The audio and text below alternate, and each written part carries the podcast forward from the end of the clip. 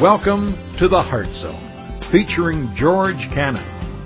This broadcast is a time of teaching and encouragement from Curwensville Christian Church. For more information, we invite you to visit us on the web at www.curwensvillechristian.org. And now for a message from the Heart Zone. Here's George Cannon. You know, folks, for about a couple months now, I I realized that as a church we were at a place again where I maybe needed to take a few weeks and just not go through a book of the Bible as I normally do, but maybe go to different passages and kind of talk about why we're here. Why does Curwensville Christian Church exist? What's our purpose for being here? It's, and, and I'll be honest with you, we're, we're, we're, I've entitled the series, Be the Church, It's More Than a Service. Because when we talk about church and we talk about belonging to a church, it's, it's not the moose, it's not the elks, it's not even the Lions Club or the Rotary Club. It's not a social event. It's more than that. It's more than just even something that you attend once a week to to get something from. It's, it's being a part of something greater.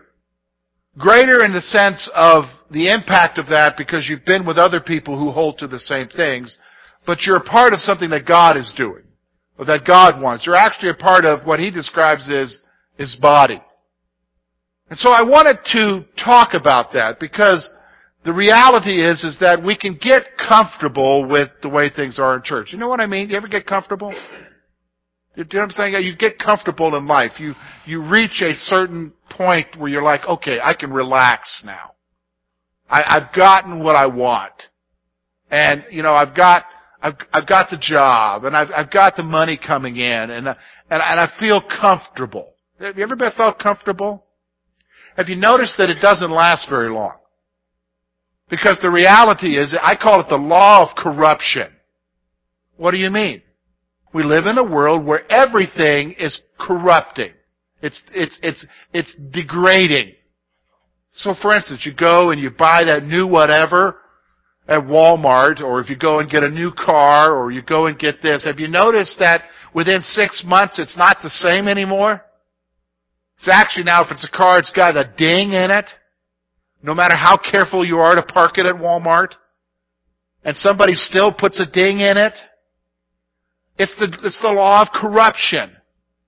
We, we live in a corruptible world. And so, the, the, the, the fleeting thought and almost the, the nonsensical thought that we sometimes have about it's okay now, I'm comfortable, actually is creating a greater problem for ourselves because if we're not going forward, we're going backwards. So we're going to talk today, if we're going to, we're going to look at the issue of church over the next few weeks. We're going to talk today about the problem with being comfortable. Because folks, I'm going to be honest with you. If we're comfortable with the way our church is, we've got a problem. And I'll be honest with you folks, we have been comfortable, so we've got a major problem. So let, let's talk about a church that had a problem that got comfortable. And, and my heart immediately went to the church at Laodicea in the book of Revelation. If you, if you know the book of Revelation, you know that chapter 1 is John's vision of Jesus, and then chapters 2 and 3 are letters that Jesus has for seven specific churches concerning things that are going on within those churches. And we're going to look at one of those letters that Jesus has for the church at Laodicea, because they thought they were doing good. But the problem is, they had some problems. They were comfortable.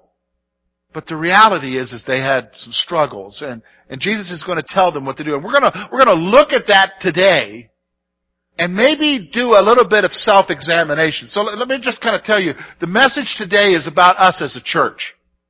Now God can speak to you about things individually in your life, and I hope that will be true. I hope that He will communicate to you as individuals about where you're at in your relationship with Jesus. But ultimately we need to look at it and say, who are we as a church? How are we doing as a church? So let's look together.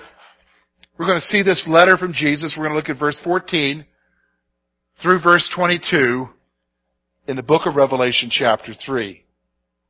Look at what he writes. And to the angel or messenger of the church of the Laodiceans write, These things says the Amen, the faithful and true witness, the beginning of the creation of God. I know your works, that you are neither cold nor hot. I wish you were cold or hot. So then, because you are lukewarm and neither cold nor hot, I will vomit you out of my mouth.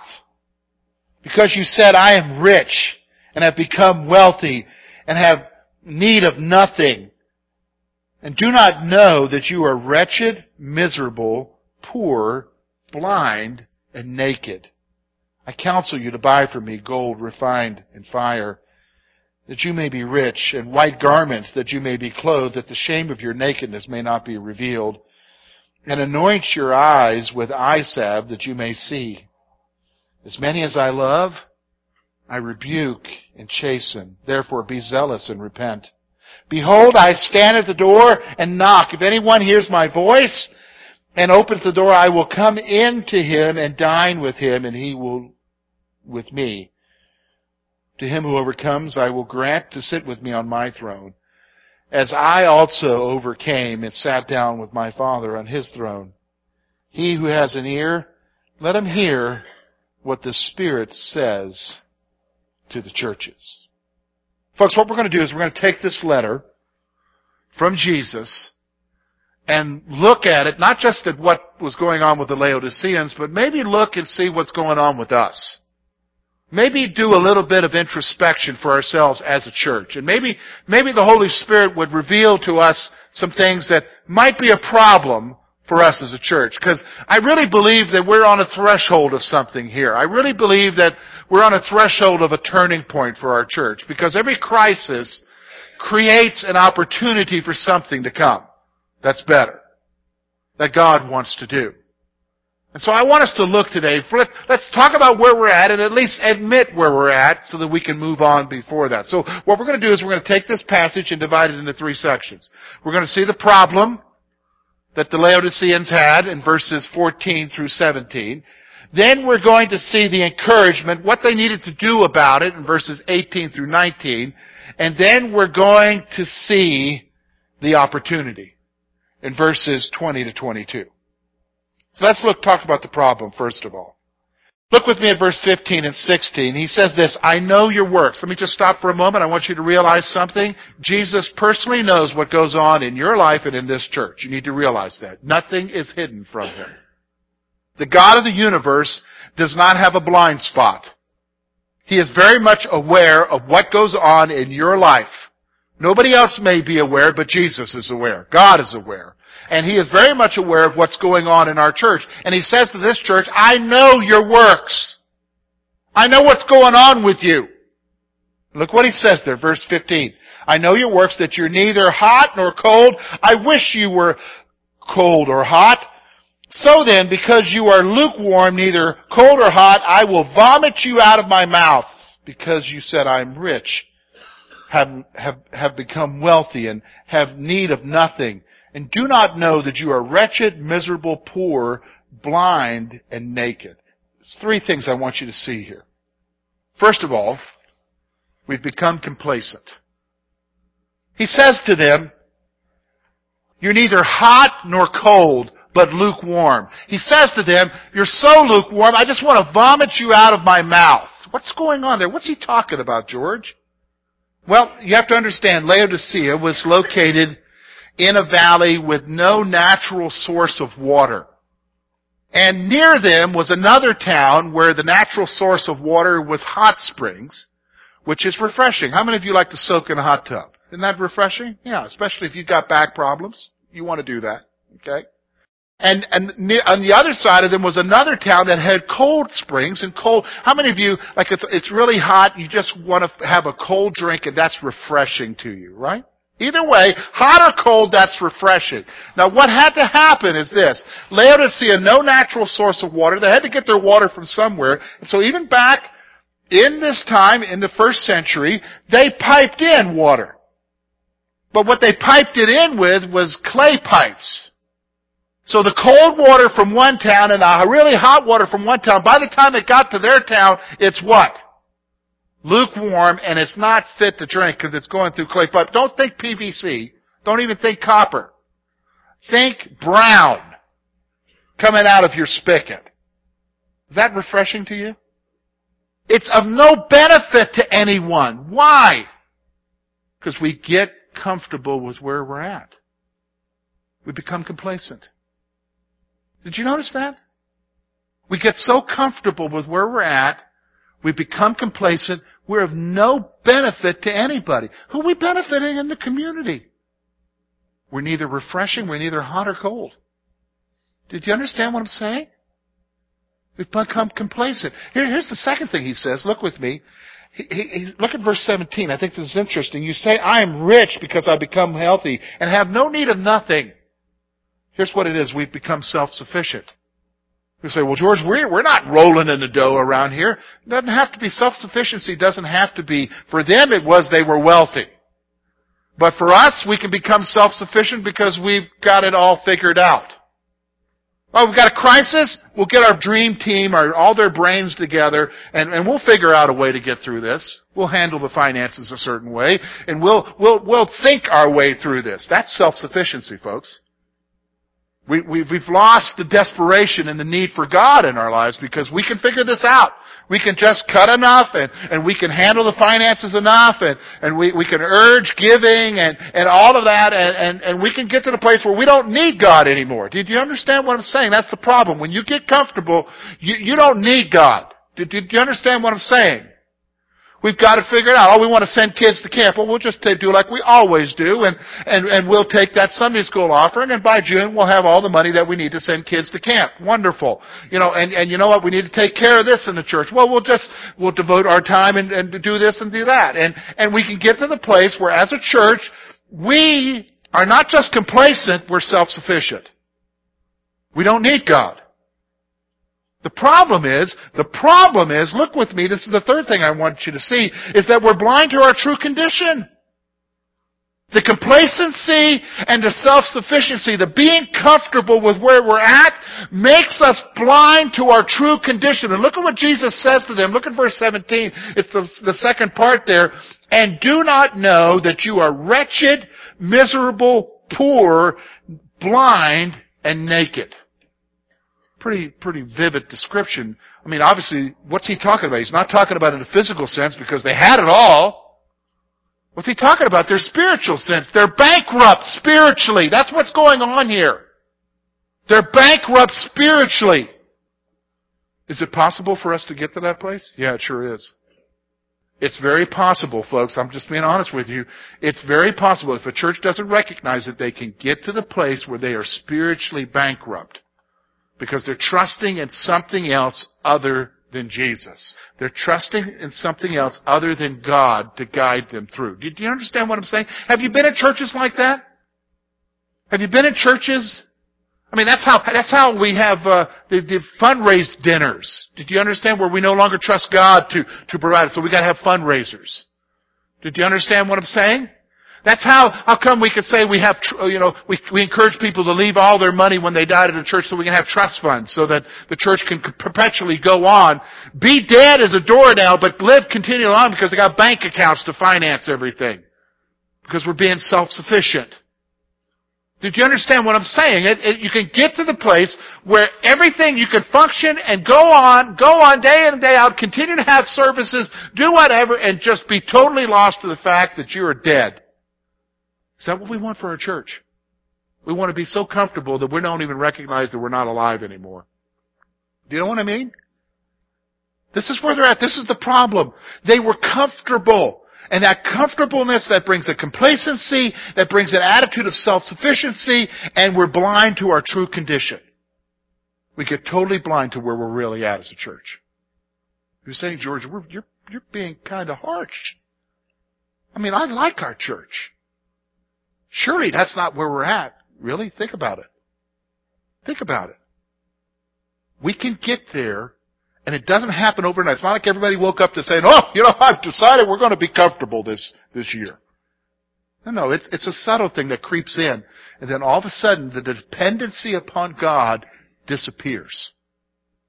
And here's what happens. When that dependency disappears, the life disappears in a church. And here's what happens next. Then it becomes optional as to whether or not you're going to be a part of that church. See, as long as there's life, and as long as there's a dependency upon God, and there's a reality that when I come there, God is there and I need to be there with them, you don't want to miss. Did you understand? Your commitment level is increased. But as long, we, as long as we get comfortable, it becomes an option. Do you know what I mean? Oh, the weather's cold today. The roads are bad. I'll go next week. Because it's just a service. Do you understand what I'm saying? It's just a service. I can sing the songs next week.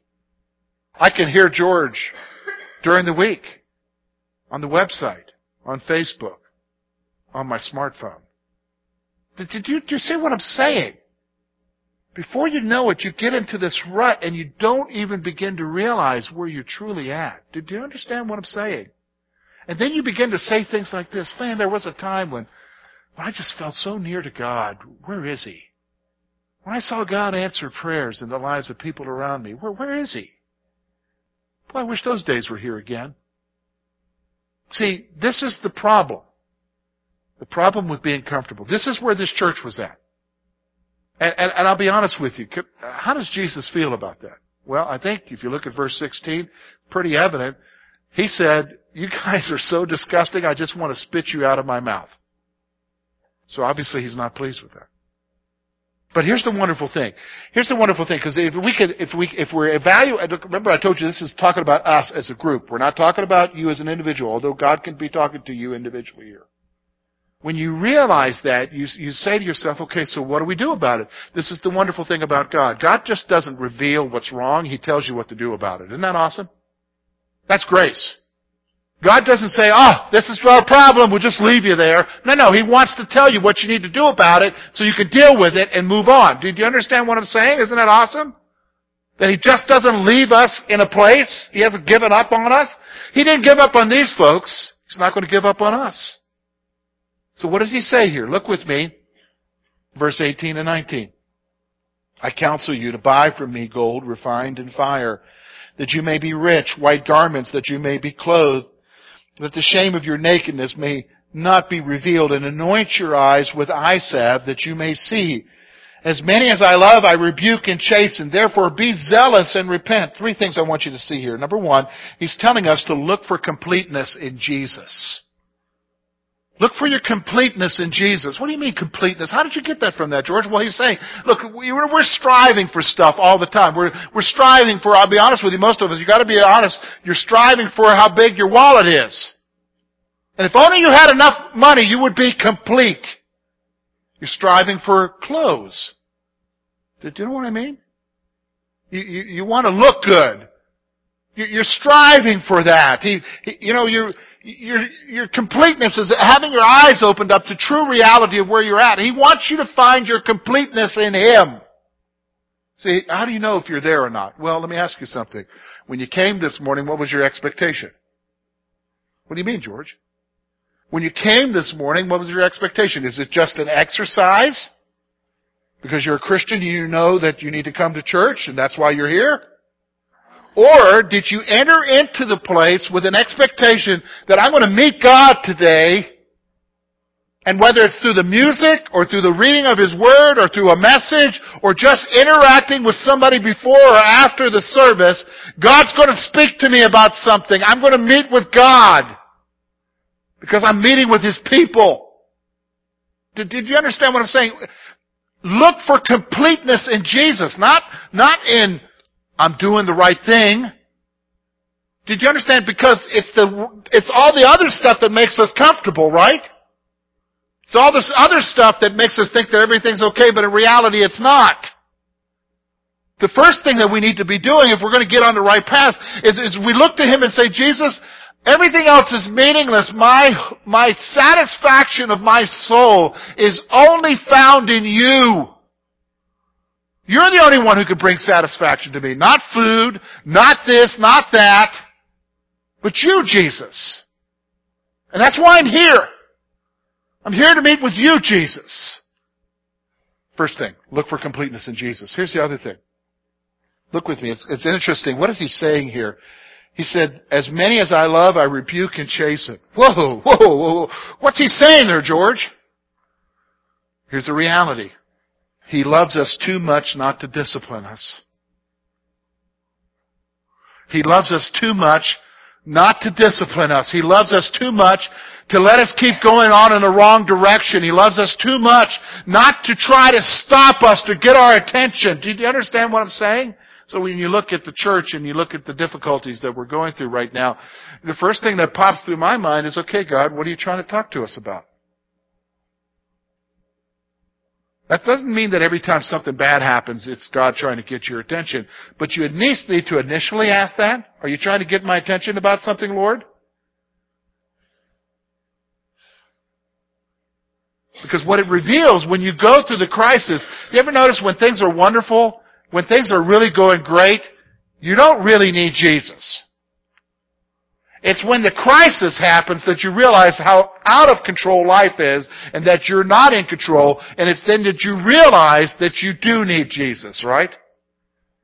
And Jesus says, look, I love you too much to let you keep going on in the wrong direction. You say, how's that an encouragement, George? How's that an encouragement? Because you basically are saying to me that he's there to take me to the woodshed. That's not, I mean, how many of you loved it when your daddy took you to the woodshed? I, I mean, holy cow, when mama took you to the woodshed. Nobody likes that, right? And you're saying this is an encouragement to you? Think about it for a moment, folks.